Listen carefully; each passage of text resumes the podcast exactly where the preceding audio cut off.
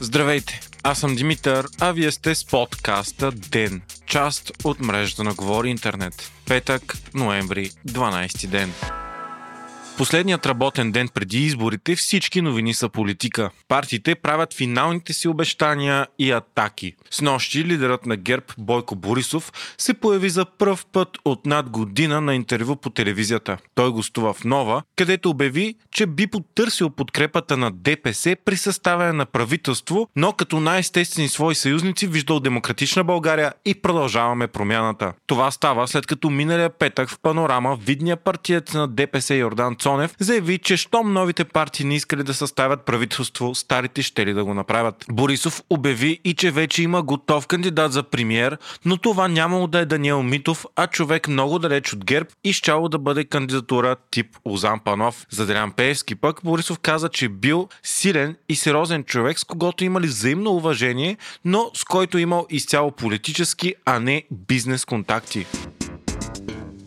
Междувременно премиерът Стефан Янев отрече обвиненията на ГЕРБ в последните дни, с които те се опитват да вминат чувство, че изборите ще бъдат манипулирани заради гласуването с машини. Янев заяви, че технически проблеми няма да има и вотът ще е напълно честен. Освен това, премиерът каза, че по време на работата на служебния кабинет почти всички министерства са подали много сериозни сигнали за корупция от страна на предишните управляващи. Само едно от министерствата е подало 60 сигнала. Служебният министр Бойко Рашков пък обяви на брифинг на МВР, че две партии купуват основно гласове и това са ГЕРБ и ДПС. Всички сигнали и доказателства за купен вод били на тези две партии. МВР вече е проверило 2371 места, където е поступила информация за купуване на гласове. 38 лица са задържани по този параграф само за последните 24 часа, а преди това още 642 души са били задържани, като са образовани над 100 съдебни производства. Рашков също отрече тезата на ГЕРБ, че служебното правителство ще манипулира изборите. В отговор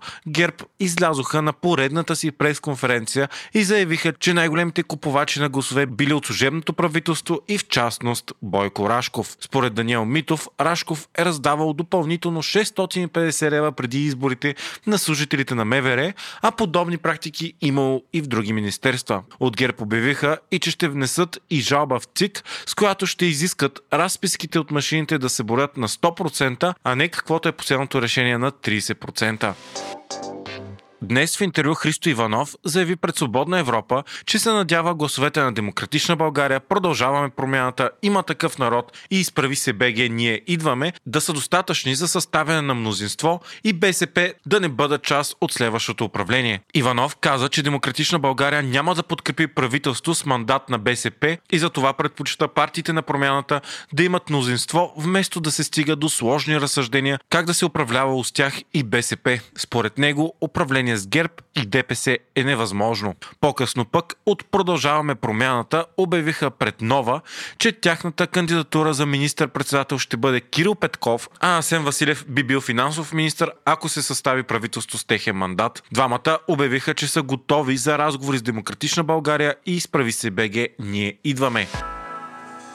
МВР разпространи запис на бившия вътрешен министр и сегашен кандидат депутат на ГЕРБ Младен Маринов. Записът е от 2005 година и на него се вижда как Маринов се среща с криминално проявени лица, приближени до Димитър Желясков Мити очите и Николай и Красимир Маринов, наричани още Маргините. Преди няколко дни стана ясно, че Маринов е разследван от ГД Боб заради връзка с охранителната фирма Делта Гард, чийто лиценз беше отнет. Записът беше показан на брифинг, след като е бил наскоро скоро декласифициран като част от проверката. Видеото е без звук и на него се вижда как Маринов се среща с боецът Станислав Нетков Стъки, собствениците на охранителна фирма Delta Security Guard Марин Русев и Димитър Спасов, известен като каратиста, както и двама полицейски служители. Лицензът на охранителна фирма Delta Guard бе след като един от сътрудниците е бил привлечен като обвиняем и не е изпълнил задължението си да напусне дружеството в срок от 30 дни.